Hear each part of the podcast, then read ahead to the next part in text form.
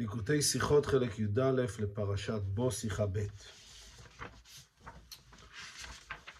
מהפסוק וכל בכור אדם בבניך תפדה של פרשתנו למדים בירושלמי נוסף על עצם חיוב האב לפדות את בנו בכורו שאם לא פדה האב את בנו חייב הבן לפדות את עצמו כשיגדיל. אז נאמר בפסוק וכל בכור אדם בבניך תפדה אומר הירושלמי המילה אדם מיותרת כאן, היה אפשר לכתוב וכל בכור בניך תפדה.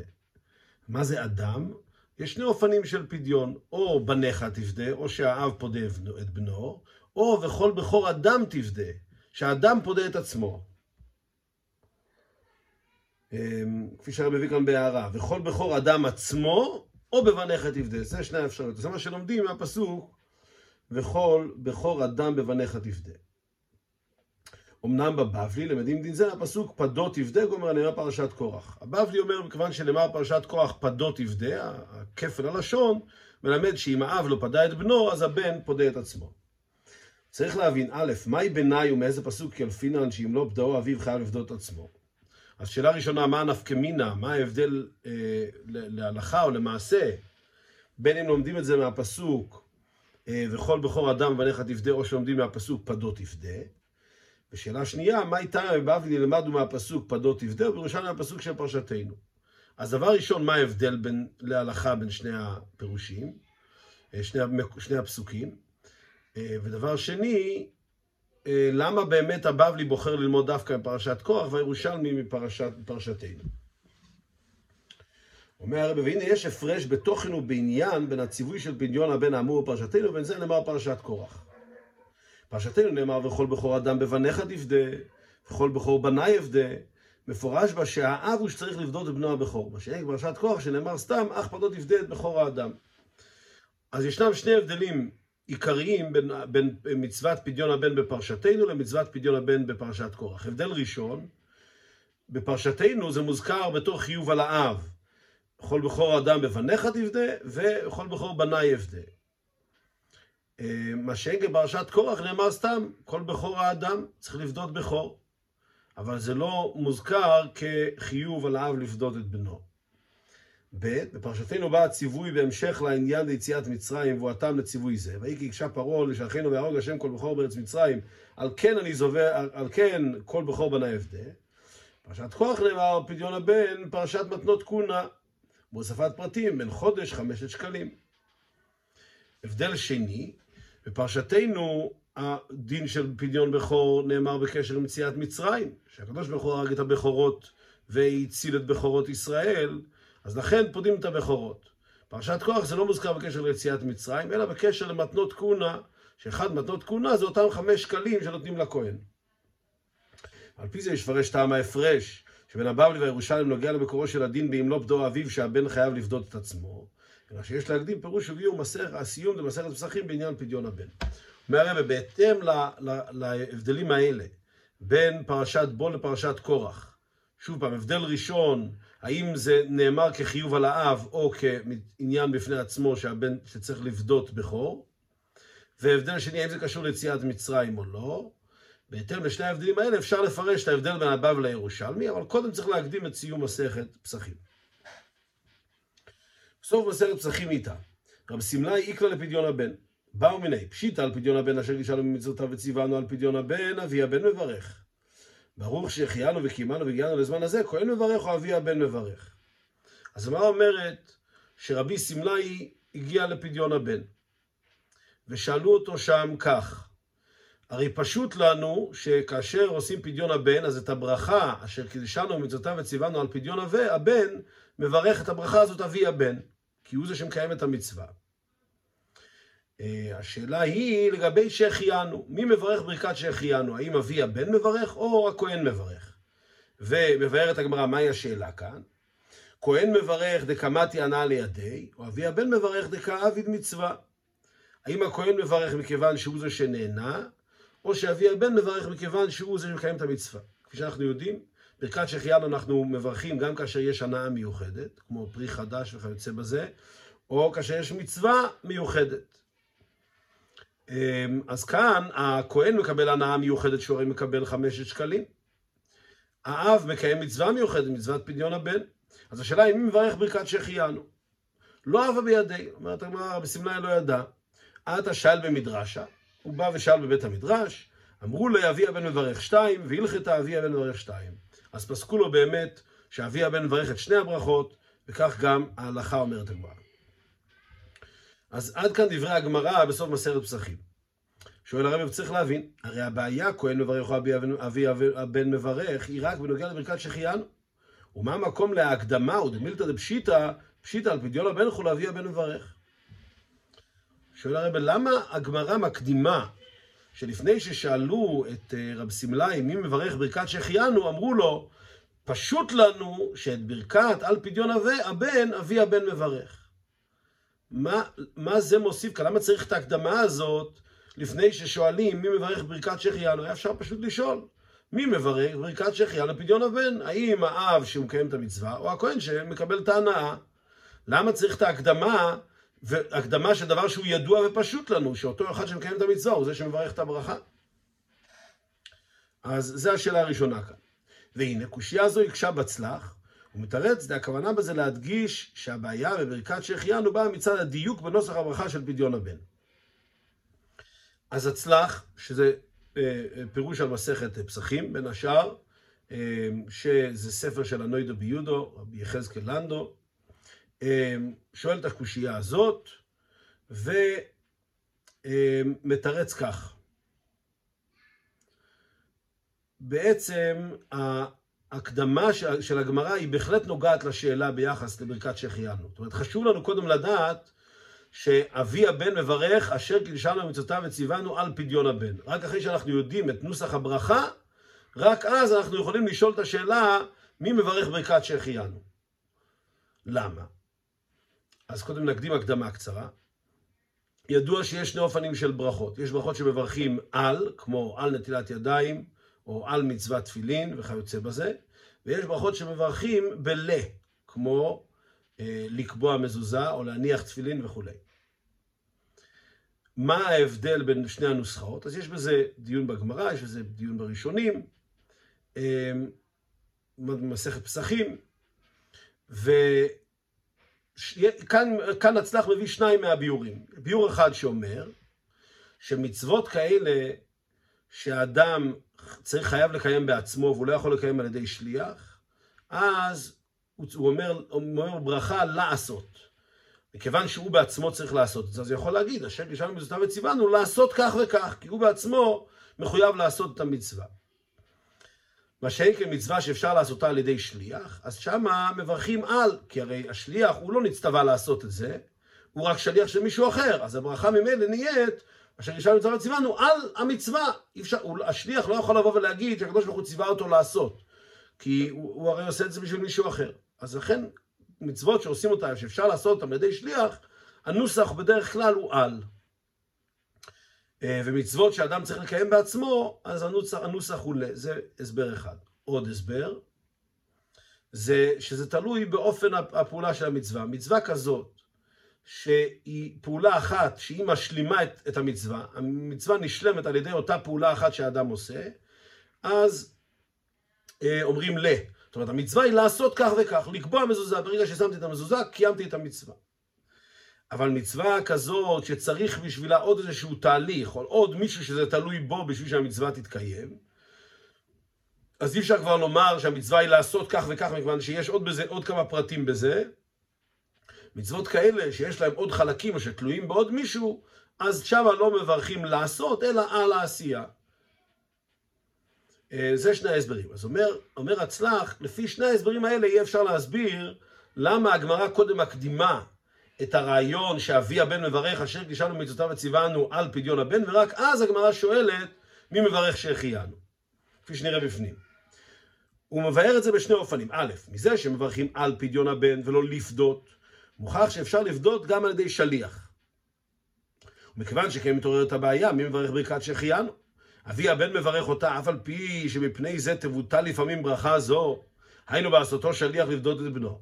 בכל מקום, האב מברך משום דקה אבי מצווה. או שטעם זה, ביטול הברכה שנעשה על ידי שליח, מכריע לתקן שהכהן מברך, שאז מברך בכל פדיון, מאחר דקמת יענה לידי בכל פעם. נראה בכעת נבין, לפי דברי הצלח.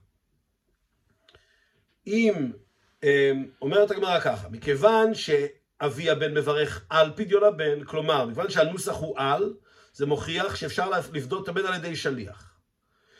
ודווקא לכן מתעוררת אצלנו השאלה, מכיוון שאפשר לפדות על ידי שליח, נשאלת השאלה, הרי כאשר השליח הוא זה שעושה את פדיון הבן, אז ודאי שהוא לא יכול לברך ברכת שהחיינו, כי הרי הוא רק שליח של האבא לקיים את המצווה. אז ודאי שהכהן יברך שהחיינו. ולכן פה מתעוררת השאלה. מכיוון שמצוות פניון בן אפשר לעשות על ידי שליח, אז האם נאמר שכאשר האבא עושה את זה בעצמו ולא על ידי שליח, שהוא יברך שהחיינו כי הרי הוא מקיים את המצווה? או שמכיוון שאפשר לעשות את זה על ידי שליח, ויהיה הרי מצבים שהשליח הוא זה שמקיים את המצווה, ואז בוודאי הכהן צריך לברך שהחיינו, אז כבר קבעו חכמים שבכל פעם הכהן מברך שהחיינו, בשביל שלא לחלק, תמיד הכהן מברך שהחיינו, מכיוון שלפעמים המצווה מתקיימת על ידי שליח, ואז האבא, לא- האבא לא יכול לברך שהחיינו, אז, אז, אז הכהן מברך. אז לכן בכל פעם הכהן מברך. אז אם כן, איך אנחנו לומדים את הגמרא לפי הביאור הזה? הגמרא אומרת כך, מכיוון שברכת פדיון הבן זה על פדיון הבן, כלומר שאפשר לעשות את המצווה על ידי שליח, לכן מתעוררת לנו השאלה, מה יהיה ביחס לברכת שהחיינו? האם האבא יברך את זה מכיוון שבכל זאת הוא שמקיים את המצווה, או שהכהן יברך מכיוון שהמצווה הרי יכולה לעשות על ידי שליח, וכאשר היא נעשית על ידי שליח, אז הכהן הוא זה שמברך, אז לכן תמיד הכהן יברך. זוהי בעצם שאלת הגמרא לפי הביור הזה. ביור נוסף, הנוסח על פדיון הבן מוכיח שאין מצוות הפדיון נעשית ונגמרת על ידי אבי הבן לחוד, כי אם בסיוע הכהן שמקבל הפדיון,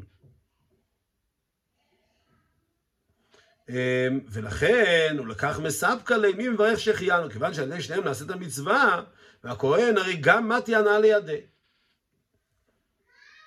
לפי הביור השני, למה אנחנו מברכים מצווה ברכת על פדיון הבן? מכיוון שזה לא מצווה שנגמרת על ידי המעשה היחיד של האבא. צריך גם את הכהן, הוא צריך לקבל את, את חמשת השקלים. ורק אז המצווה מקיימת, מקוימת. אז מכיוון שהמצווה הזאת היא תלויה בשני אנשים, לכן אי אפשר לברך לעשות, אלא מברכים על העשייה.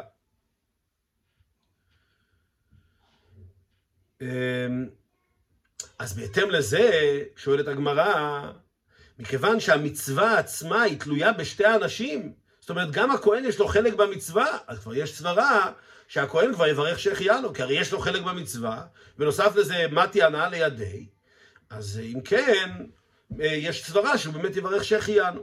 אז השאלה היא כזאת, מכיוון שהנוסח של הברכה היה שקט של המצווה על פדיון הבן, שזה מוכיח שהמצווה לא מתקיימת על ידי מעשה האב לבדו, אלא רק בצירוף הקבלה של הכהן, זאת אומרת שלכהן יש כן חלק במצווה, בהתאם לכך נשאלת השאלה, אז אם כן, מי יברך שהחיינו? האם האב שהוא עיקר עושה המצווה, או הכהן שיש לו חלק במצווה וגם מתי הנאה לידי?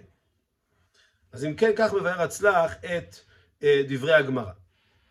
אומר הרב, אבל יסוד פירושו זה שהספק של הבא ומיני אינו אלא מדיוק הלשון על פדיון הבן, אינו מתיישב כל כך בסגנון והמשך העניין בגמרא. אומר הרבה שדברי הצלח לא כל כך מתיישבים בלשון הגמרא כפי שנראה. לכמה טעמים. א', מהניגוד פשיטא חולו, ברוך חולו, כהן מברך או אבי הבן מברך חולו, משהו עד הפשיטותא היא באותו הנושא שבו הבעיה מברך. כאשר הגמרא אומרת, פשיטא שכך וכך, אבל היא בעיה כך וכך, זאת אומרת, יש לנו מקרה אחד שהוא פשוט, ומקרה אחד שהוא קשה, אז הפשיטותא והאיבעיה הם באותו עניין. אותו דבר שהוא פשוט לנו במקרה הזה, הוא קשה לנו במקרה הזה. אז בואו נשים לב מה קורה כאן. כאן השאלה היא מי מברך ברכת שהחיינו, הבעיה היא זה מי מברך. כאשר אומר אבל פשיטה, מה באנו לחדש כאן? כאשר אומרים פשיטה, באנו לחדש משהו, או, או, או לומר משהו. מה באנו לומר שפשוט לנו? פשוט לנו שנוסח הברכה זה על פדיון הבן. כן, לדברי הצלח, הרי לא באנו להגיד שאבי הבן הוא זה שמברך את הברכה. זה ידוע לנו. וזה גם, הגמרא לא באה להגיד את זה. הגמרא באה להגיד שנוסח הברכה הוא על פדיון הבן. אז אם כן, הפשיטה והאיבעיה הם לא באותו נושא. השאלה היא מי מברך שהחיינו. והפשיטה שהגמרא אומרת זה שנוסח הברכה הוא על פדיון הבן, אז, אז לא מתאים כאן, הסגנון הגמרא כאן לא מתאים. שוב פעם, כאשר לומדים מי שמורגל בסגנון הגמרא, כאשר הגמרא אומרת פשיטה משהו ואז היא שואלת לגבי מקרה אחר, אז גם מה שפשוט לגמרא ומה שהגמרא שואלת זה באותו נושא. אז כאן, כאן מכיוון שהאיבאיה, הקושייה היא, השאלה של הגמרא היא מי מברך ברכת שהחיינו, אז הפשיט היה צריך להיות מי מברך ברכת אה, על פדיון הבן. אבל הרי לפי דברי הצלח, החלק הראשון של הגמרא זה לא בא להגיד לנו שהאבא הוא זה שמברך. זה רק בא להגיד לנו שהנוסח הוא על פדיון הבן. ובהתאם לזה מתעוררת השאלה מי אומר שהחיינו. אז הסגנון כאן פשיטא ואיבאיה לא מתאים. זה שאלה ראשונה. שאלה שנייה על דברי הצלח, אם עיקר ההדגשה הוא לא בזה דפשיטא שהאב הוא המברך על הפדיון, אלא בנוסח הברכה. אם כן, הבל אלממה בסדר הפוך. פשיטא שאבי הבן מברך בנוסח על פדיון הבן, ולא כפי שהוא לפנינו, פשיטא על פדיון הבן וכו' אבי הבן הוא המברך. למשמע דלא נחתי לדייק בהברכה, אלא מי הוא המברך. עוד ראיה מדקדוק הלשון. כאשר הגמרא אומרת, פשיטא על פדיון הבן, אבי הבן מברך, אז מסגנון הלשון מוכח שהגמרא באה להדגיש שאבי הבן הוא זה שמברך על פדיון הבן, ולא שנוסח הברכה הוא על פדיון הבן, כפי דברי הצלח. כאילו הגמרא הייתה רוצה להגיד, שהנוסח, להדגיש שנוסח הברכה הוא על פדיון הבן, הגמרא הייתה צריכה לומר הפוך. פשיטא אבי הבן מברך על פדיון הבן. כלומר, פשוט לנו שאיזה ברכה אבי הבן מברך על פדיון הבן. ולא להגיד פשיטא שהברכה על פדיון הבן, מי מברך אותה, אבי הבן מברך. זאת אומרת, הסיום דברי הגמרא, פה, פה מודגש העיקר החידוש שהגמרא באה לומר. ולכן, מכיוון שהגמרא אומרת, פשיטא על פדיון הבן אבי הבן מברך, מובן שהגמרא באה לדייק שההקדמה היא שאבי הבן הוא זה שמברך את הברכה הראשונה, ולכן נשאלת השאלה ביחס לשחיינו. כן, זה מה שהרבא אומר כאן. מזה שהגמרא אומרת פשיטא על פדיון הבן אבי, אבי הבן מברך, משמע דלא נחתי לדייק בהברכה. לא באנו כאן להדגיש מהו נוסח הברכה, אלא מי הוא המברך, זה עיקר ההדגשה. כפי שהרבא מציין כאן בהערה 15, אמ, וכדמוכח עוד יותר מלשון הראש, על פדיון הבן ודאי האב מברך. גם, זאת אומרת, שוב פעם, מה, מה זה מדגיש? שהגמרא שה, באה לומר לנו שהאב הוא זה שמברך אמ, על פדיון הבן, שבעצם הראש כאן בעצם רק, רק מתרגם את דברי הגמרא. אז מכל זה מוכח, משני הראיות האלה, הדקדוקיות האלה מוכח, שהגמרא באה בעיקר לומר לנו שאבי הבן הוא זה שמברך את הברכה על פדיון הבן, ולא שנוסח הברכה הוא בסגנון על פדיון הבן. ג' הבל אלמימה בקיצור, כיוון דעל פדיון הבן מברך על פדיון הבן, ברוך שהחיינו כולו כהן מברך. שאלה שלישית, למה בכלל מדגישים כאן שאבי הבן הוא זה שמברך? היה אפשר לומר, כיוון שעל פדיון הבן מברכים בנוסח על פדיון הבן, אז השאלה היא מה עם, מה עם שהחיינו? למה אנחנו מדגישים כאן אבי הבן מברך? אז מכל שלושת הראיות האלה מוכח שהגמרא באה לומר שאבי הבן הוא זה שמברך, ולא בא בהכרח לדייק כאן בלשון הברכה, שזה נאמר בנוסח על. אם כן, הדרא קושיא לדוכתא, מה טעם להקדמה שאבי הבן מברך על פדיון הבן? על דרך זה יש להקשות גם בסייפא דעניינא. ומה שאמרו לרב סמלאי בבי מדרש שאבי הבן מברך שתיים, וגם בסיום הגמרא והלכתה אבי הבן מברך שתיים, וכי מניין ההטלה שבוינן. אבל לא הייתה הבעיה בשתי הברכות האלה באחת שהחיינו. ולא אבל על מימר, אלא אבי הבן מברך שהחיינו. שאלה נוספת, אה, לא רק על דברי הצלח, אלא בכלל, למה כאשר הגמרא מסיימת שאבי הבן הוא זה שמברך שהחיינו, הגמרא אומרת, והלכתה אבי הבן מברך שתיים, וגם פסקו לו בבית, המדרש, אבי הבן מברך שתיים. מה הדגש רק על שהוא מברך שתיים? למה לא, הרי, הרי כל השאלה הייתה ביחס לשחיינו, אז הגמרא הייתה צריכה לומר, הלכתה אבי הבן מברך שהחיינו. אז זה בעצם שתי השאלות העיקריות שאנחנו נותרנו איתן. דבר ראשון, למה הגמרא מקדימה שפשוט לנו שאבי הבן הוא זה שמברך על פדיון הבן, וגם למה הגמרא מדגישה בסיום שאבי הבן מברך שתיים. נוסף, וזה ממשיך, הרי גם צריך להבין מהי השייכות של מצוות פדיון הבן וברכתה, שלכן סודרה בסיום למסכת פסחים. למה זה דווקא אה, בסיום מסכת פסחים? בפירוש הרשב"א מבואר ושום דאירא מתניתן בשני מיני ברכות באדם אחד ומעשה אחד תלוי זה בזה. כגון פסח וזבח, שחגיגה באה עם הפסח, משום אחי, לקט נמי לי עובדא דאבי הבן מברך שתיים. אז הרשב"ם כאן כבר מסביר למה מה הקשר של זה למסכת פסחים כאן בסוגיה הזאת? מכיוון שבמשנה האחרונה דנו באכילת שני הקורבנות, קורבן פסח וקורבן חגיגה, ושני ברכות שקשורים אליהם, אז לכן גם כאן מביאים עוד נושא שיש שני ברכות שבאים באחד המחתא שבאים בבת אחת.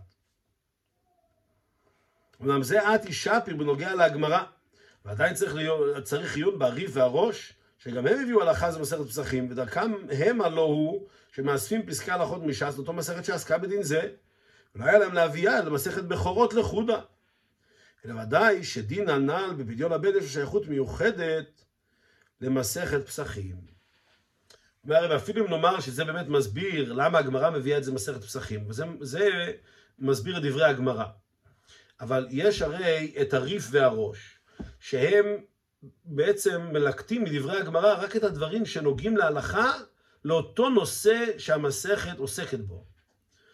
כלומר, הראש והריף, גם כאשר יש דברים בגמרא שהם נוגעים להלכה, אבל אם לא נוגעים לנושא העיקרי של המסכת או של הסוגיה, אז הראש והריף יביאו את זה במסכת שעוסקת בנושא הזה, הם ישמיטו את זה מהמסכת הזאת. אבל כאן, גם הראש וגם הריף הביאו את הדין הזה של פדיון הבן. לכאורה היו צריכים להביא את זה במסכת בכורות, שם עוסקים בדיני בכורות. למה הביאו את זה כאן במסכת פסחים? משמע שיש לדין הזה קשר מיוחד גם לנושא הזה של מסכת פסחים. אז אם כן, זו שאלה שלישית שיש לנו כעת לענות עליה. והביאור בכל זה, המצווה לפדיון נעשית על ידי שלושה משתתפים, אבי הבן הפודה את בנו, הבן הנפדה והכהן המקבל דמי פדיון. והנה השתתפות הכהן בזה שמקבל דמי הפדיון ועל ידי זה נפדה, הבכור, אין עניינה שעליו הוטל החיוב לפדות בכור מישראל, אלא שהוא חלק או תנאי במצוות הפדיעה, שאין הפדיון נעשה כי אם על ידי נתינת הכסף לכהן. אז קודם כל כך, מי, מי המשתתפים במצוות הפדיון? אז יש את אבי הבן, שהוא זה שפודה, יש את הבן שהוא זה שנפדה, ויש את הכהן שמקבל את הכסף. עכשיו, ברור שההשתתפות של הכהן היא לא, אמ, זה לא דבר, עניין שהוטל עליו חיוב לפדות. לא, הוא צריך בסך הכל להיות שם, אבל לקבל את הפדיון בשביל שהבן ייפדה. אז הוא איזשהו תנאי במצווה, אבל ודאי שהחיוב לא מוטל עליו. אז הכהן ודאי שאין עליו חיוב, אבל השאלה היא ביחס לבן ולאבי הבן, על מי מוטל עיקר החיוב. בנוגע לאבי הבן הפודה ושל בנו הנפדה, יש לומר בבית אופנים. כאן יש לנו שני אופנים לבאר את מצוות פדיון, פדיון הבן. א', מצוות הפדיעה היא על הבן, אבל היות שאי אפשר לבדות את עצמו בקטנותו בעת חלות המצווה, הטילה התורה את המצווה על האב לבדות את בנו, ונכנס במקומו בחיוב זה. אופן אחד לומר, זה בעצם החיוב הוא מוטל על כל בכור מישראל. הבכור מישראל צריך להיפדות, צריך בעצם לפדות את עצמו. רק מה, מכיוון שהדין הזה חל מיד כאשר נולד, תוך 30 יום מלידתו, אז ממילא הבן כוודאי לא יכול לפדות את עצמו, אז החיוב הזה עובר מהבן אל האב. זה בעצם עניין טכני, מכיוון שהבן לא יכול לפדות את עצמו, אז זה עובר לאב, והחיוב כעת מוטל על האב. אבל באופן עקרוני, החיוב היה אמור להיות חיוב של הבן. או שנאמר באופן אחר, ב', מעיקרא דדינא, חיוב הפדיעה הוא על האב, מצוות הפדיון היא מצוות האב. או שנאמר לא, זה לכתחילה מצווה שהתורה הטילה על האב לבדות, זה בכלל לא מצווה על הבן. התורה מצווה על האב לבדות את בנו. נכון, יכול להיות שאם האב לא פדה, אז הבן מחויב גם כן, אבל בעצם לכתחילה החיוב הוא זה מצווה שמוטלת על האב.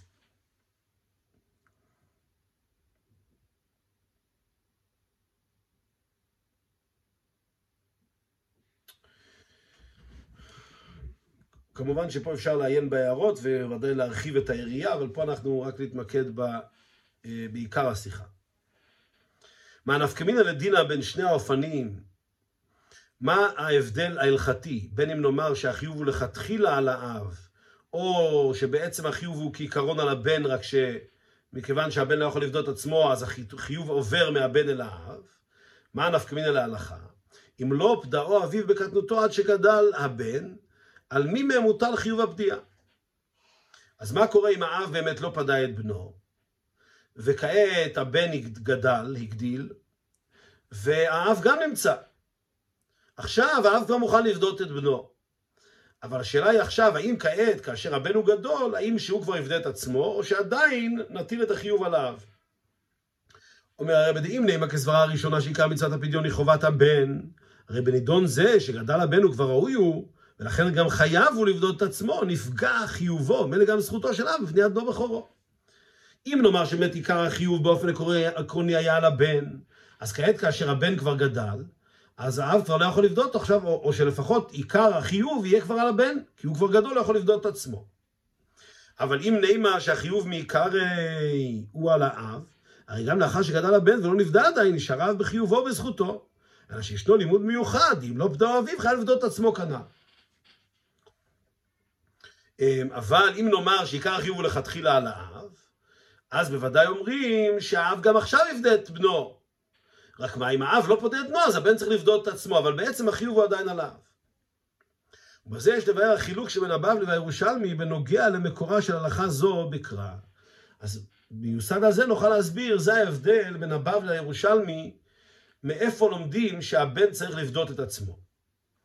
סוגיית הירושלמי שגם דין זה, שאם לא פדו אביו חייב לפדות עצמו, נלמד מאותו פסוק וכל בכור אדם בבניך תפדה, שממנו למדים שאב חייב לפדות את בנו. היינו שבראשית מקורה של מצוות פדיון הבן בכתוב, בכתוב נכללו בית החיובים של האב והבן כאחד. מסתבר שהמצווה בעיקרה היא חובת הבן, ושממנו מסובבת גם חובת האב המפורשת בתורה. מכיוון שהמצווה היא לפדותו בקטנותו, שאז אי אפשר לפדות את עצמו, לכן אמרה התורה שאב יפדה את בנו במקום הבן. אומר הרב כך, אם אנחנו נאמר לפי הירושלמי, שאנחנו לומדים מהפסוק, אמ, הפסוק בפרשתנו, וכל בכור אדם בבניך תפדה. כפי שהסברנו, בכור אדם זה כאשר אדם פודה את עצמו, בבניך תפדה זה כאשר האב פודה את בנו.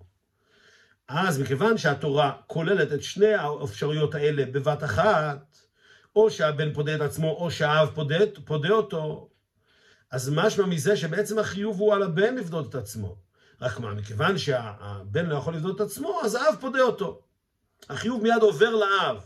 אבל זה לא שיש כאן לכתחילה חיוב על האב.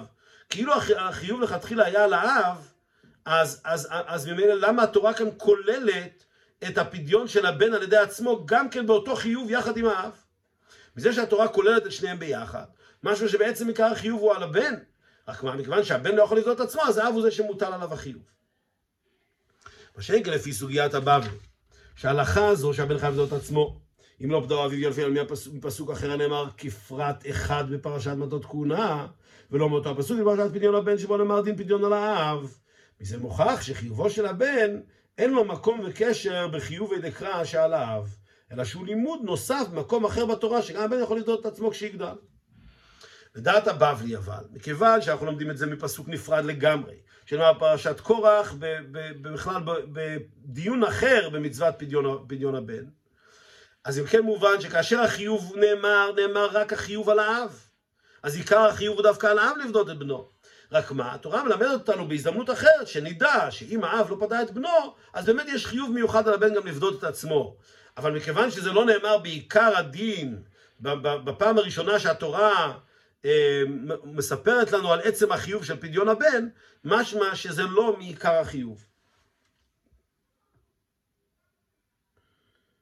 זאת אומרת שעצם המצווה לפדיון הבן הוא חובת האב, ולא של הבן, אלא שאחר שגדל הבן, הרי לא שנפקע על ידי זה משהו, ונידון זה חיובו וזכותו של האב דמי תיתא, אלא שנעשה הבן מחויב בכל המצוות, וזה גם, ובהן גם זה, שבאם לא בדו אב, ופשיטא באם אין אב רוצה לבדות את הבן, הטילה התורה חיוב זה על הבן.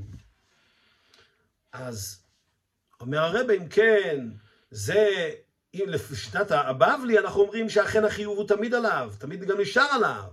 רק מה, כאשר אין מצב שהאב יכול לבדות, שהאב רוצה לבדות את הבן שלו, הוא לא פדה אותו, הוא לא נמצא כאן, הוא לא רוצה לבדות אותו כעת, אז יש חיוב מיוחד על הבן לבדות את עצמו, אבל בעצם החיוב מעיקר הוא על האב. אז אם כן, חוזרים להתחלה, מהי הנפקמינה? מהו ההבדל בין שיטת הירושלמי, שלומדים מהפסוק וכל בכור אדם בבניך תפדה, לומדים מזה שאם האבא לא פדה את בנו אז הבן פודה את עצמו, או שלומדים את זה מהפסוק שנאמר פרשת כוח פדות, פדות תפדה, מה נפקא מינה? אומר הרב, אם אנחנו לומדים את זה מאותו פסוק מקורי, שבו מוטל החיוב של פדיון הבן, שזה יכול להיות באחד משני האופנים, או שהבן בעצמו, או שהאב פודה אותו, אם כן מובן שבעצם החיוב הוא על הבן. רק מכיוון שהבן לא יכול לבדות את עצמו, אז התורה מטילה את החיוב על האב. ומאיפה אנחנו למדים את זה? מכיוון שהתורה מטילה את החיוב לכתחילה על שניהם, על הבן ועל האב, אז מובן שזה בעצם מוטל על הבן, וממנו זה עובר לאב. אבל לדעת הבבלי, שלומדים מפסוק בפרשה אחרת, פסוק נפרד שעוסק בהתנות כהונה, אז יותר מסתבר לומר להפך, שבעצם עיקר החיוב שמופיע בפרשת בו הוא על האב. רק כשהתורה מחדשת בפרשת כוח, שאם האב לא פדת את הבן, אז הבן חייב לבדות, חייב לבדות את עצמו. ממשיך הרב בבעוד ו', על פי זה תתיישב גם התמיהה הנ"ל בסיום מסכת פסחים. טעם ההקדמה פשיטא של גישנו מזוטה וציוונו על פדיון הבן אבי הבן מברך. כי דווקא לאחר הקדמה זו, מובנת הבעיה מי מברך ברכת שהחיינו. הדיוק הוא, כיוון דפשיטא בלי כל תנאים, דל פדיון הבן האב מברך, היינו לעולם, גם לאחר שגדל הבן, בנוסח שהאב אומר אשר גישנו מזוטה וציוונו, כלומר, אם אין האב מברך ברכה זו, כשגדל הבן אל הבן, והיינו מפני שהמצווה היא חובת הבן, אלא שהתורה הכניסה את האב בחיוב זה שאי אפשר לאבן, אז לא היה מבעל לאומי המברך ברכת שהחיינו לפדיון שבקטנותו של הבן. כי פשיטה שהכהן מברך, כיוון שהברכה שלו תהיה על ההנאה דמתי לידי. ואין סברה לומר שאבי אבן לברכה, מכיוון שאין זו מצוותו מעיקר דדינא, אלא שהוא רק עושה מצוות בנו, והדרך שעושה מצווה לאחים, אין מברך שהחיינו. אז זה מסביר כך. אכן, כאשר הגמרא אומרת פשיטה על פדיון הבן, אבי הבן מברך, הגמרא באמת לא באה להדגיש את נוסח הברכה. הגמרא באה להדגיש את העובדה שתמיד אבי הבן מברך. כלומר, הגמרא באה לומר כך, מכיוון שהחיוב הזה הוא מוטל על אבי הבן, ולכן תמיד אבי הבן יברך, גם כאשר הבן הגדיל, והחליט שהוא רוצה לפדות את עצמו, או, ואז האבא נמצא והוא זה שהולך לפדות אותו. שוב פעם, אבא של אב שלא פדה את בנו בקטנותו, ועכשיו הוא פודה את הבן כאשר הוא גדל, כל עוד האבא נמצא כאן בפדיון הבן, הוא תמיד זה שמברך את ברכת פדיון הבן. זה ההדגשה של הגמרא. פשיטא על פדיון הבן, תמיד אבי הבן מברך. כל עוד שיש לנו כאן את אבי הבן, הוא זה שיברך את הברכה על פדיון הבן. שמזה מוכח שהחיוב הוא חיוב על האב, הוא חיוב לכתחילה על האב. זה לא שהחיוב עבר מהבן אל האב, אלא לכתחילה זה חיוב שמוטל על האב. ולכן מתעוררת השאלה, מכיוון שהחיוב מוטל על האב, שאלת השאלה, מי יברך כעת שהחיינו? מה, מה ההסבר? מהרי בכך, אילו החיוב היה חיוב על הבן, כפי האופן השני שלמדנו מקודם, שבאמת החיוב הוא על הבן. מכיוון שהבן הוא קטן ולא יכול לפדות את עצמו, אז החיוב עובר לאב. אבל אם באופן עקרוני החיוב היה על הבן, אז באמת היה, היה באמת ההיגיון אומר ששהחיינו הכהן יברך. למה? כי הכהן הרי מקבל את ההנאה. והרי האבא, אף על פי שהוא מקיים את המצווה, ואז בעצם לא החיוב שלו, זה בעצם החיוב של בנו, שרק עבר אליו. אז אין סברה שהוא יברך שהחיינו, הרי ההנאה היא לא שלו, והמצווה היא גם לא שלו בעצם, היא רק עברה אליו מהבן. מכיוון שלא ההנאה שלו ולא המצווה שלו, אז ברור שהכהן צריך לברך שהחיינו. אבל על זה אומרת הגמרא, מכיוון שפשוט לנו, שעל פדיון הבן אבי הבן מברך, כלומר שהחיוב הוא חיוב על האב, לכתחילה החיוב הוא שלו, אז אם כן מובן שהוא בעצם זה שמקיים את המצווה כאן. מכיוון שהוא זה שמקיים את המצווה, אז מתעורר לנו ספק. האם הוא יברך גם שהחיינו מכיוון שהוא זה שמקיים את המצווה, או שהכהן יברך שהחיינו מכיוון שהוא זה שמקבל ההנאה. אז זה מה שאני אומר כאן בקטע הזה של כלומר. אם, אם במקרה כזה שהבן גדל, אז הבן היה מברך את הברכה. אז פשוט שברכת שהחיינו, בכל מקרה האב לא היה מברך, כפי שאמרנו. כי אם כאשר הבן גדל הוא זה שמברך את הברכה, זה מוכיח בעצם שהחיוב הוא לכתחילה לא, לא על האב. אז לא המצווה היא מוטלת על האב לכתחילה, ולא ההנאה מגיעה לידי האב, אז ברור שהחיינו זה לא הברכה שלו. אבל מכיוון שאנחנו אומרים שהאב הוא זה שמברך תמיד ברכת על פדיון הבן, כלומר החיוב הוא תמיד עליו, אז לכן מתעורר לנו, מתעורר לנו הספק ביחס לברכת שהחיינו. זה מה שהרב ממשיך כאן, ומכיוון דפשיטא, שברכת אשר גישרנו מצווה וציוונו על פדיון הבן אבי הבן מברך לעולם, שמזה מוכח דפדיון הבן מצוותו של האבי. אם כן, מבעיה על מי מברך שהחיינו? האב או הכהן, מאחר ששניהם שווים בה לכאורה. האב יברך דכאבי מצווה, שאותו זיכה הקדוש ברוך הוא במצווה זו הבאה מזמן לזמן, או שהכהן יברך, כיוון דמתי ענה על ידי, וכל שמחת לבב הבאה על האדם הוא חייב לברך עליה. מכיוון שזה חיוב על האב, אז פה כבר יש לנו כאן שני צדדים שווים לכאורה. האב יש לו את המעלה שהוא מקיים את המצווה, אז יש לו חיוב ברכת שהחיינו מצד קיום המצווה של זה, מצווה הבאה מזמן לזמן, ולכהן יש את הסיבה לברך שהחיינו, כיוון שבעל הנאה מיוחדת באה לידיו. אז חייב לברך עליה. ולכן פה התעוררה לנו השאלה.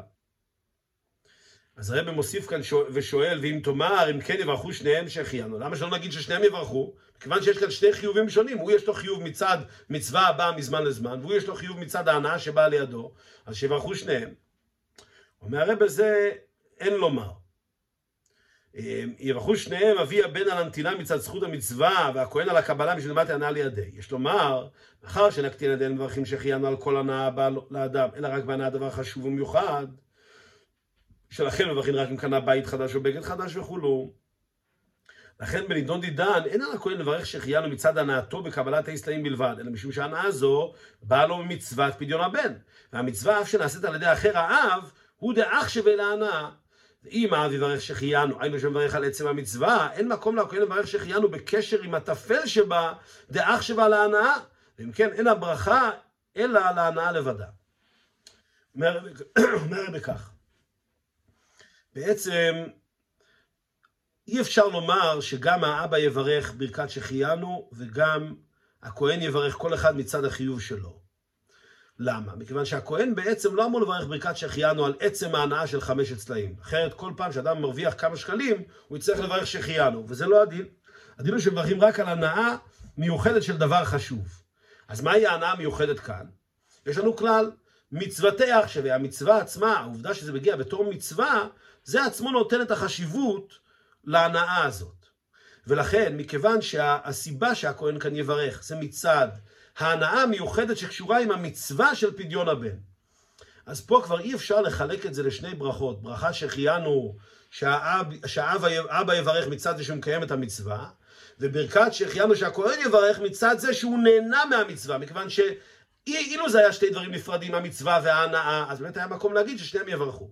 אבל מכיוון שגם הכהן, כאשר הוא מברך שהחיינו, זה על הנאה כזאת שהיא קשורה במצווה, המצווה היא זאת שגורמת להנאה הזאת להיחשב כהנאה שמחייבת ברכת שהחיינו.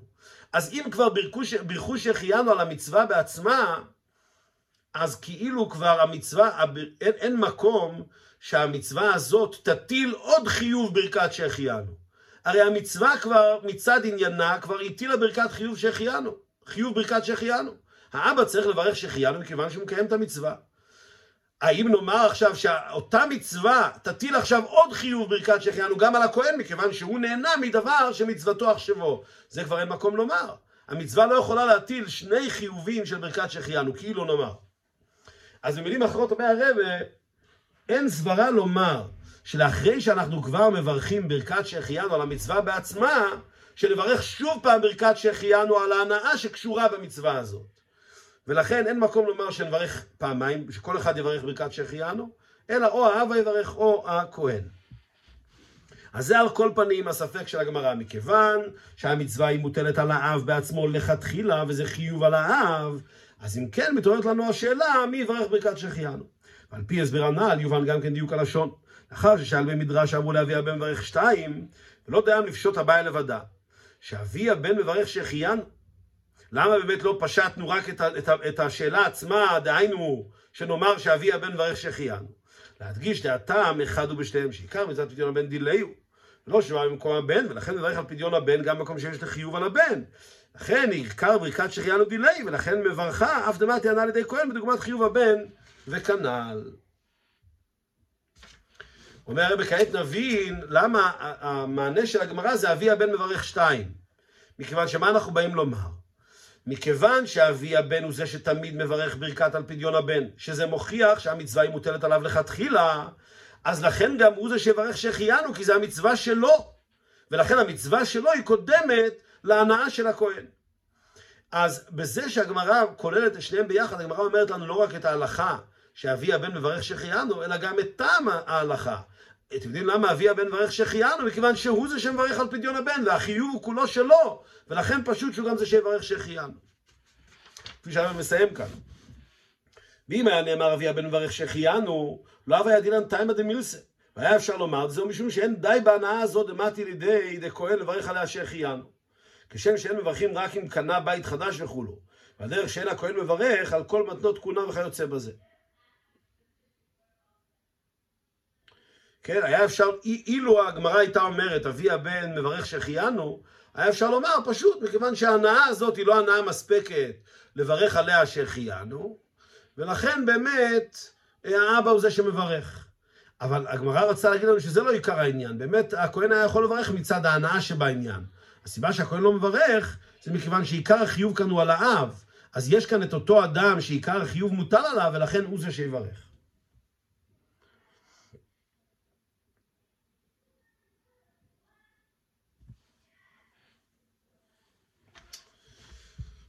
אז אם כן, בזה תירצנו למה, שתי, שתי, שתי שאלות. דבר ראשון, למה הגמרא פותחת במילים פשיטא על פדיון הבן אבי הבן מברך, שזה בא לומר לנו בעצם שהחיוב הוא על אבי הבן לכתחילה. כמובן גם כן למה הגמרא מסיימת מברך שתיים, כי זה בעצם בא לומר ששניהם זה החיוב שלו, זה עניין שלו. על פי זה יש לפרש השייכות של העניין לפדיון הבן מסרת פסחים.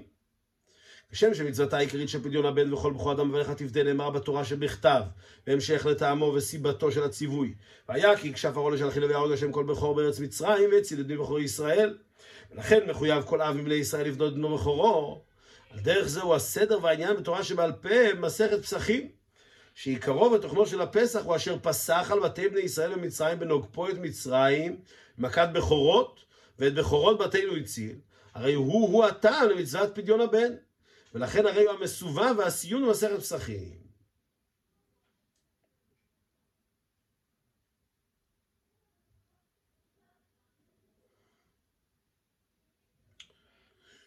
ובשייכות סיום זה למסכת פסחים מרומז גם הטעם הנ"ל, באה שעה מברך שהחיינו, כיוון שעצר בני, בני בכורי ישראל לסיבת הציווי, הייתה על ידי שפסח הוויה, ולאחרי זה הוציא הוויה הקדוש ברוך הוא בעצמו פדה בנו בכורו מארץ מצרים, מזה מובן שגם במסובב, מצוות פדיון הבן, המצווה היא על האב לבנות בנו בכורו.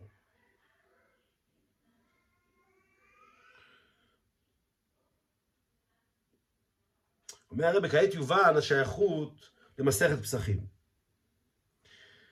כי הרי המושג של מסכת פסחים, ובמיוחד העניינים כעת שעוסקים בקורבן פסח, מדברים על כך שאשר פסח הקדוש ברוך הוא פסח על בתי בני ישראל ואת בתינו הציל.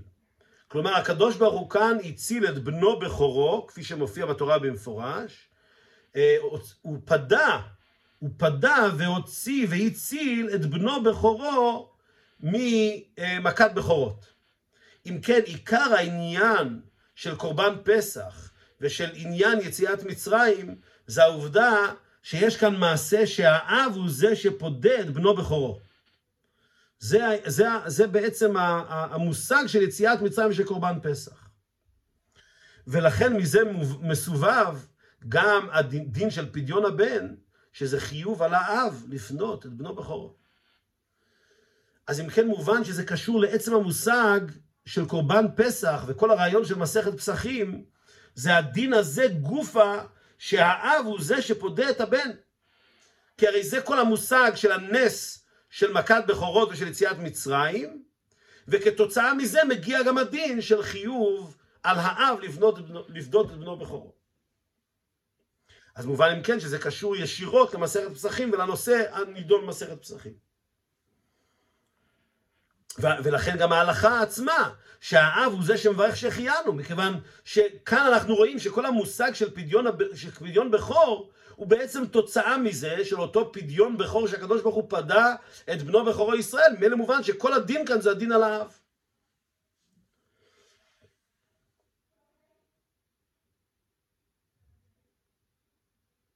על פי כל הנ"ל יש לבאר את הסיום במסכת פסחים בפנימיות העניינים. הסיום והשלמות הפדיון, זה הפדיון של בני בכורי ישראל מהגלות, היינו הגלות הזה האחרון. שהרי חוקיו ומשפטיו לישראל חולו הוא עושה בעצמו, בוודאי יקיים הקדוש ברוך הוא מצוות פדיון הבן, לפדות בנו בכורו מהגלות. אז כעת, בפנימיות העניינים, נוכל להבין איך זה גם נוגע, דברי הגמרא האלה, נוגעים גם לפדיון הסופי של בנו בכורו של הקדוש ברוך הוא מהגלות האחרונה אל הגאולה האמיתית והשלמה. אז כשם שהקדוש ברוך הוא מטיל על כל אחד ואחד מאיתנו את החיוב לפדות את בנו בכורו, גם הקדוש ברוך הוא עוד יפדה את בנו בכורו מהגלות. ונראה את פרטי הבדיעה הזאת ואת הדיון בגמרא כפי שהם בפנימיות העניינים ביחס לגאולה העתידה. והתחלת הסיום רב סמלאי, שהוא בעל השמועה והפסק דין לעולם יסדר אדם שבחו של הקדוש ברוך הוא ואחר כך יתפלל. בקלות סידור שבחו של הקדוש ברוך הוא בשניים, בנגלה ובנסתר, וכנוסח הברכות ברוך אתה אכולו אשר קידשנו, אתה לנוכח בנגלה, ומה לכל עלמין סדר השתלשלוס, וקידשנו בנסתר, סויו כל עלמין למיילו משתלשלוס. אני מתחיל ככה, קודם כל נראה מי זה רב סמלוי. רב סמלאי הוא זה שאומר שאדם צריך לסדר שבחו של מקום, ואחר כך יתפלל. מה זה הסדר הזה, לסדר שבחו של מקום? אז אומר הרב באופן כללי, הסדר הזה זה כולל שני דרגות. יש, אמ, יש ברוך אתה, לנוכח, ויש אשר קידשנו, שזה אה, לנסתר. למה אנחנו פונים לקדוש ברוך הוא בשני הלשונות האלה, גם לנוכח וגם לנסתר, אתה וקידשנו? ההסבר הוא, מכיוון שאתה אומרים למישהו שהוא בדרגה שלך שאפשר לראות אותו כביכול. אז זה דרגת האור האלוקי שאדם יכול להכיר בה ולהתחבר אליה, ולכן היא נאמרת בלשון נוכח. זה מה שנקרא ממלא כל מין סדר השטר שלו, זה דרגות כאלה באלוקות שאדם יכול להתחבר אליהם, להבין אותם, להכיר בהם, אמ, ולכן הוא יכול לומר אתה בלשון נוכח. לעומת זאת קידשנו זה לשון נסתר, זו דרגה שהיא נסתרת מדרגתו של האדם, מהבנתו של האדם, וזה נקרא הדרגה שסובב כל העלמין שלמעלה מההשתלשלות, למעלה מהעולמות שאדם יכול להכיר אותם אה, ושיהיה לו קשר ישיר אליהם. והנה סידור השבח צריך להיות כמה פעמים בכל יום. בעניין עיקרי לאהבה את השם אלוקיך את השם אלוקיכם ולעובדו בכל לבבכם. איזוהי עבודה שבלב ואומר זו תפילה. ומובן שתינוי הידרה בסמלי בעניין זה הווי. עכשיו, מכיוון שרב סמלי הוא זה שאומר שאדם צריך לסדר שבחו של מקום ואז להתפלל, אז, אז, אה, אז ומובן שמהות העניין הזה, מה זה לסדר שבחו של מקום ואחר כך להתפלל? הרי עניין התפילה זה עבודה שבלב זאת, עבודה שבלב, איזוהי עבודה שבלב זאת תפילה. אז מובן שרבי סמלי עסק בסידור שבחו של מקום באופן כזה שמעורר את הלב לעבודה שבלב, לעבודת השם. ולכן כאשר יקרא לפדיון הבן, יקרא לידי גם כן שקלה וטריה השייכת גם לנידון זה. דוגמת פדיון הבן דעובדא שבש"ס. בנוגע לפדיון בני בכורי ישראל, פדיון כללות בני ישראל בדורותינו אלה שהם עקבתא דמשיחא. קדום כך מכל הסימנים לסיום מסכת סוחה, סוטה. הזמן דאיקרא לפדיון הבן שהקדוש ברוך הוא עומד לפדות בנו בכורו מהגלות. אז שוב פעם, רב סמלאי עוסק בעניין הזה של סידור שבחו של מקום. כלומר, הוא עוסק בדרגות האלוקות שפועלות על האדם. וזה דרגות באופן כללי, הדרגה של ממלא כל עלמין מסובב כל עלמין. זה המושג של יסדר שבחו של מקום שבו עוסק רבי סמלאי. מהם הדרגות ואיזה אופנים הקדוש ברוך הוא משפיע על בני ישראל, האם זה באמצעות ממלא כל העלמין, האם זה באמצעות סובב כל העלמין, זה עיסוקו של רב סמלאי. עכשיו, כאשר רב סמלאי יקרא בפדיון הבן, שוב פעם, פנימיות העניינים, רב סמלאי דן, הוא נקלע לדון בנושא הזה של בניון הבן, הוא עושה כעת בעניין הגאולה, הוא עושה כעת בעניין שהקדוש ברוך הוא צריך לפדות את בנו בכורו מהגלות. אז הוא נקלע לסוגיה הזאת.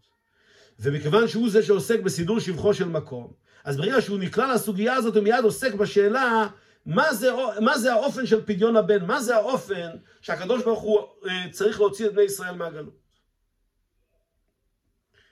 ולכן אומר רב סמלאי, הוא ממשיך בסיום הגלות,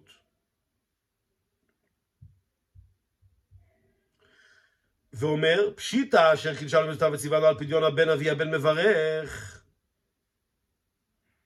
והאיבאיה היא, מי מברך? שהחיינו כהן מברך או אבי הבן מברך? אז כעת, מה השאלה, מה השאלה שרבי סמלאי, שרבי סמלאי עוסק בה? פשוט לנו שעל פדיון הבן אבי הבן מברך, השאלה היא ביחס לשהחיינו. אז מה, מה השאלה כאן בפנימיות העניינים? מבאר. והנה החילוק בין בחינת אב ובחינת כהן הוא, בחינת אב הוא האור אינסוף ברוך הוא שלמעלה מהשתלשלות, וכידוע דאב הוא בחינת חוכמה, שהוא עניין אלפיים שנה קדמה תורה לעולם, בחינת האלף חוכמה. וכהן שהוא איש החסד הוא מדרגת האור שבאה בהשתלשלות. באופן כללי, אנחנו יודעים שישנם עשר ספירות, מתוכם יש את שבע המידות, שזה מספירת החסד עד ספירת המלכות, ויש את דרגות המוחין, שזה באופן כללי חוכמה, בינה ודעת, אבל באופן, בעיקר חוכמה ובינה. בדרך כלל כאשר אומרים סדר השתלשלות ולמעלה מהשתלשלות, אז זה ככה, הדרגו, הדרגה של שבעת ימי הבניין, שזה שבע הספירות שהוא מספירת החסד ואילך, זה חלק מסדר ההשתלשלות. כי עולם חסד ייבנה, הקדוש ברוך הוא ברא את העולם החל מספירת החסד, שבעת ימי, אה, שבעת ימי הבריאה, ששת ימי בראשית ושבת הם כנגד שבעת המידות, וזה הדרגה שהיא קשורה לבריאת העולמות, לסדר השתלשלות. לעומת זאת, הדרגה של חוכמה, בינה, זה מרמז על דרגה כזאת שהיא למעלה מההשתלשלות, על זה אומרים אלפיים שנה קדמה תורה לעולם, חוכמה ובינה זה הדרגות של התורה, שהן נעלות מהעולם והם מרמזים דרגה, על דרגה כזאת שהיא נעלית מהעולם למעלה מסדר השתלשלות. וזהו, זה פשיטא, ופשיטא דל פדיון הבן אבי הבן מברך, ברכה מלשון המשכה. המשכת הגאולה עצמה תהיה מבחינת אב שלמעלה מסדר השתלשלות. אז זה מתחילים ואומרים, פשוט לנו שהגאולה העתידה, הגאולה מהגלות, צריכה להיות באופן כזה שהיא לגמרי למעלה מסדר השתלשלות. ולכן פשיטה על פדיון הבן, עצם הגאולה והפדיון של בני ישראל מהגלות, זה מגיע מדרגת אבי הבן, זה מגיע מדרגה כזאת שהיא למעלה מסדר השתלשלות, דרגת אבא. וכמו שהיה בגאולה הראשונה של בני ישראל מארץ מצרים, שהקדוש ברוך הוא בכבודו ובעצמו גאלם. ואף שמצד תל השתלשלות היה מקום לטענה אילו עובדי חולו ואילו עובדים וחולו. ועל אחת כמה וכמה גאולה השלמה בגלותנו זה האחרון. דבר פשוט הוא שבדיעתנו וגאולתנו תהיה על ידי אבינו שבשמיים בכבודו ובעצמו שלא מסדר השתלשלות. על זה באים ואומרים שאם ביציאת מצרים, שזה רק תחילת הגאולה, עדיין אנחנו רואים שהקדוש ברוך הוא פדה את בני ישראל בעצמו. הקדוש ברוך הוא עצמו גאלם, לא על ידי שליח. וגם באופן הגאולה עצמה, כי הרי מצד סדר השתלשלות לא בהכרח שהם היו ראויים לגאולה, כי לנו עובדי עבודה זרה וכולי וכולי.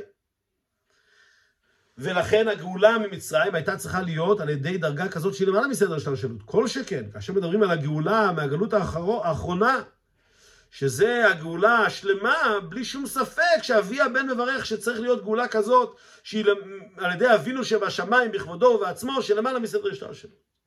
ולכן פשיטא שעל פדיון הבן, כאשר עוסקים בגאולה מהגלות האחרונה, אז זה חייב להגיע מדרגה כזאת שאבי הבן מברך. ואבי הבן מברך מכיוון שברכה הכוונה היא המשכה. מאיפה נמשך הגילוי הזה? מי מברך, מי ממשיך את הגילוי הזה? אבי הבן. אלא שהאיבאיה היא בנוגע לברכת שהחיינו וקיימנו והגיענו לזמן הזה, אני לא במקורה ושורשה של המשכת עצם הגאולה, אלא באופן ואיכות המשכתה בזמן ומקום למטה. הנה בזה מבאי, מי מברך? כהן דמתי עלה לידי, או אבי הבן מברך דקאביד מצווה. יש אחר כך אבל את ברכת שהחיינו. ברכת שהחיינו זה איך הדברים מגיעים ונמשכים לתוך העולמות. שהחיינו וקיימנו והגיענו לזמן הזה, לתוך מדרגת הזמן, לתוך מדרגת העולמות, באיזה צורה זה יאיר לנבראים שהם נמצאים בתוך עולם הזמן, בתוך עולם של סדר השתלשלות, אז פה נשאלת השאלה, האם גם הגילוי שיאיר אצלם, ומצד הרגע שלהם, ומצד החוויה של המקבל של האדם שנמצא בתוך גדרי הזמן, האם גם הוא יחוש את אותו גילוי של למעלה מסדר השתלשלות? ומה הפירוש? אז השאלה היא כך, כהן מברך, דברכתה והמשכתה של הגאולה תהיה על ידי הכהן איש החסד. זאת אומרת, אם היות ששורשה הוא מלמעלה מסדר השתלשלות, בכל זאת, המשכתה בזמן הזה תהיה על ידי, מידת החסד דרך סדר השתלשלות. אז לכן פה יש דברה לומר שאומנם לכולי עלמא פשיטא שההמשכה של הגאולה העתידה תהיה מדרגה כזאת שהיא למעלה מסדר השתלשלות, אבי הבן מברך. אבל האופן שזה יומשך למטה לזמן הזה, זה יהיה על ידי מידת החסד. כלומר, זה יגיע באופן כזה שבכל זאת יהיה דבר שיכול להיתפס על ידי הנבראים בצורה של סדר השתלשלות. והטעם על זה, דקמתי ענה לידי, שהרי שכינתא בגלות המדרגת אלוקות מלא כל המין שכביכול בגלות. כמאמר רז"ל גלו לאדום שכינה עמהם, בגאולה נאמר ושב השם לוקח את שבותך והשיב לא נאמר אלא ושב, מלמד שהקדוש ברוך הוא שב עמהם חולו, מה תענה לידי דלוקחם כהנו. אומר הרב, מה הסברה באמת? שהאופן ההמשכה של הגאולה יהיה באופן כזה, שזה על ידי בחינת אה, סדר השתלשלות, על ידי הכהן, מכיוון שקמת ינאה לידי. הרי אותה מדרגה שהיא סדר השתלשלות, היא זאת שנמצאת בגלות. הרי המדרגות שהן למעלה מסדר השתלשלות, ודאי שהן לא נמצאות בגלות. כאשר אומרים שכינתא בגלותא, הכוונה היא הדרגות התחתונות יותר, הדרגות שקשורות לממלא כל העלמין, לסדר השתלשלות, הדרגות הנמוכות יותר באלוקות, הם גם כן נמצאים בגלות ביחד עם בני ישראל. כלומר, שהגאולה היא גם כן גאולה של אותה שכינתא בגלותא. ואלוקיכם כהנו, אותה מדרגת הכהן, היא נמצאת בגלות בזמן, היא גם כן נמצאת בגלות בזמן הגלות של בני ישראל. ולכן, יש מקום לומר שהגילוי של הגאולה העתידה, הצורה שזה יימשך לעולמות, זה יהיה באמצעות סדר השתלשלות, מכיוון שקמת ינאה לידי, הרי הדרגות האלה של סדר השתלשלות הם אלה שנגלות ביחד עם בני ישראל. ולכן הגילוי של בני ישראל הוא יבוא בד בבד עם הגילוי שלהם. זה יבוא באופן של סדר השתלשלות, מכיוון שהם נגלים ביחד עם בני ישראל. קמת ינאה לידי. הדרגות האלה שהם אלו שנהנות כביכול מהגאולה, הם אלו שימשיכו ויעירו את הגאולה לבני ישראל. מוסיף הרבה, גם יש לומר, עניינה של הגאולה הוא גם הנאה בתור שכר דמטי על ידי גאולתם של בני ישראל. ולכן אפשר שהגאולה תעבור דרך לבושי הטרע וכולו, שהרי גם באופן זה, מתי הנאה, ישנה הנאת הגאולה. עוד הסבר אומר הרבה, לא רק שמתי הנאה לידי מכיוון שגם דרגת סדר השתלשלות היא גם כן כביכול נגאלת מהגלות, אלא אפילו אם נאמר מתי הנאה לידי זה הולך על בני ישראל. תכליתה של הגאולה זה גם קבלת שכר, לתת שכר לבני ישראל על עבודתם. אז מכיוון שעיקר עניין הגאולה, או חלק עיקרי בעניין הגאולה, זה לתת שכר לבני ישראל, אז מה תהיה הנאה לידי, התפקיד הוא לתת הנאה, אז זה מאוד יכול להיות דרך סדר השתלשלות. יש בתוך הדרכות של סדר השתלשלות את האופן שאפשר לתת שכר בשפע רב לבני ישראל. לא צריך פה להגיע למדרגה שהיא למעלה מסדר השתלשלות. במילים אחרות, הגאולה עצמה חייבת להיות למעלה מסדר השתלשלות, אבל מבחינת השכר שיעיר לבני ישראל בזמן הגאולה, שזה ברכת שהחיינו, זה יכול להעיר גם בתוך סדר השתלשלות.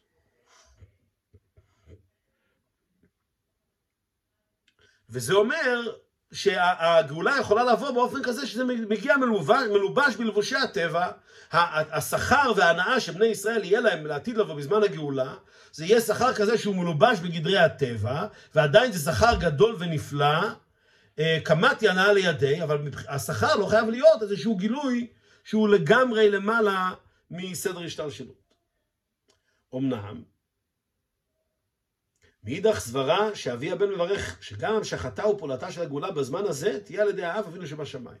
אבל יש סברה לומר להפך, שאפילו לא רק הגאולה בעצמה והשורש שלה הוא מדרגה כזאת שהיא לא מסדר השתלשלות, אלא אפילו הצורה שזה יתגלה כאן למטה, זה יהיה באופן כזה שזה לגמרי למעלה מגדרי העולם, גילוי כזה שהוא בכלל לא בתוך הגדרים של העולם, למעלה מסדר השתלשלות לגמרי.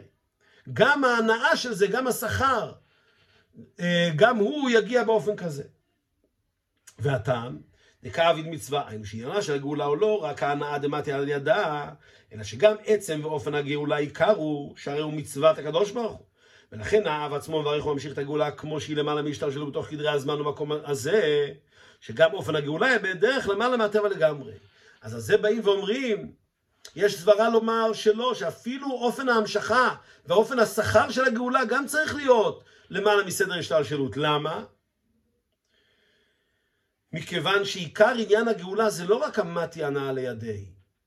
יש כאן דבר יותר עמוק מאשר המתי הנאה לידי, יש דבר יותר עמוק מאשר נתינת השכר. אם זה היה באמת רק נתינת השכר, אולי היה אפשר לומר שזה יכול להגיע באופן של סדר השתלשלות. אבל יש כאן דבר נוסף, יש כאן דקאביד מצווה, הקדוש ברוך הוא בעצם רוצה כאן לגלות גיל, את הגילוי של המצווה, לגלות כאן את הגילוי של, של הקשר בינו לבין הקדוש ברוך בינו לבין בני ישראל. והגילוי הזה של הבחינת המצווה, מצוות הקדוש ברוך הוא, כפי שהרב מציין כאן.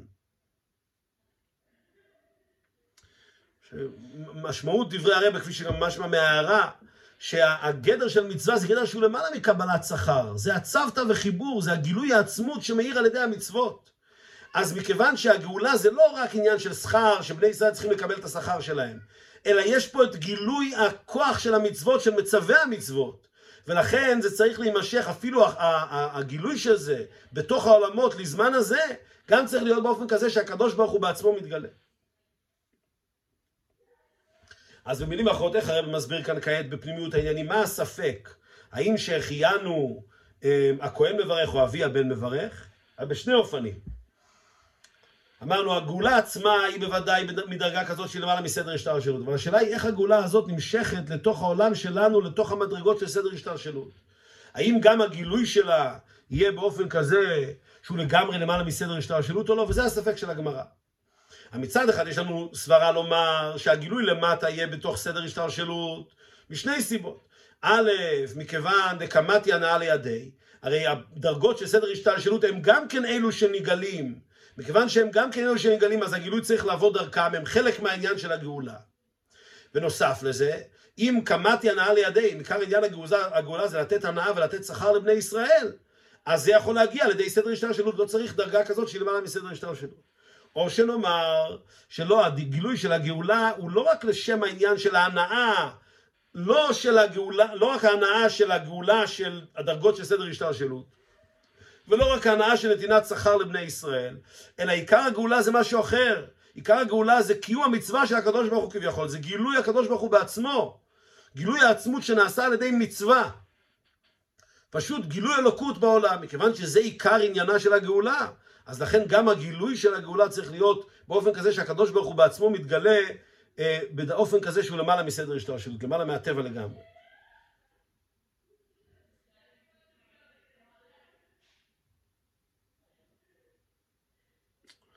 ובעיה זו אי פשטה באומרם אבי הבן ברך שתיים. מכיוון שפדיון הבן בכורו היא מצוותו של אבינו שבשמיים, הרי כמו שראשית המשכת הגאולה, ברכה ראשונה, היא למעלה מסדר השתלשלות, כמו כן ובאופן המשכתה והגעתה למטה, תהיה על ידי האב, שלא תעבור דרך סדרי הטבע אם בשעת חדה ברגע חדה, ובחסד וברחמים, עד שיתבטא גם ברגע שהשמחה והעונג של הגוף כפשוטו. זה מה, ש... זה מה שאומרת הגמרא, שהספק נפשט. כן, התחלנו בזה שרב סמלאי הוא זה שעוסק בסידור שבחו של מקום, אז הוא דן תמיד בסדר. מה זה דרגת השתלשלות, דרגה של מעלה מהשתלשלות, מה יהיה סדר הדברים. ולכן הוא מסתפק, האם הגילוי של הגאולה, איך שזה יתגלה אלינו, לנבראים, האם זה יהיה באופן של למעלה מסדר השתלשלות, או בתוך סדר השתלשלות.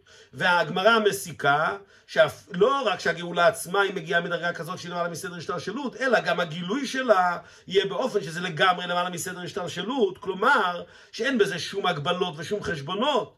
אלא שזה באופן שהוא למעלה מן הטבע לגמרי, ולכן זה קורה בשייטר חודו ברגע חודו ברגע אחד ממש, ובאופן של חסד ורחמים בלי שום הגבלות על החסד והרחמים. עד שזה פועל על כל הדרגות אה, של העונג, אפילו על העונג של הגוף כפשוטו. כי הרי מדברים על ברכת שהחיינו, לכן זה חייב להיות עונג כזה שהוא משפיע בכל מקום. ומרומז הוא גם בשייכות של פדיון הבן מסכת פסחים. נוסף על המבואר לעיל שעניין מסכת פסחים הוא מה שהקדוש ברוך הוא בעצמו פדה את בני בכורי ישראל ביציאת מצרים. יש בזה גם רמז גם לגאולה עתידה, שפסח הוא גם מלשון חס הקדוש ברוך הוא עלן, שזהו לשון תרגום. וכן תרגם אונקולוס הפסוק ופסחתי ואיחוס, ופסח הווי ויוחוס הווי. והיינו שהפדיעה של בנו בכורו תומשך גם בתרגום, בלשון ולבושי העולם, באופן של רחמים רבים וחמלה גדולה.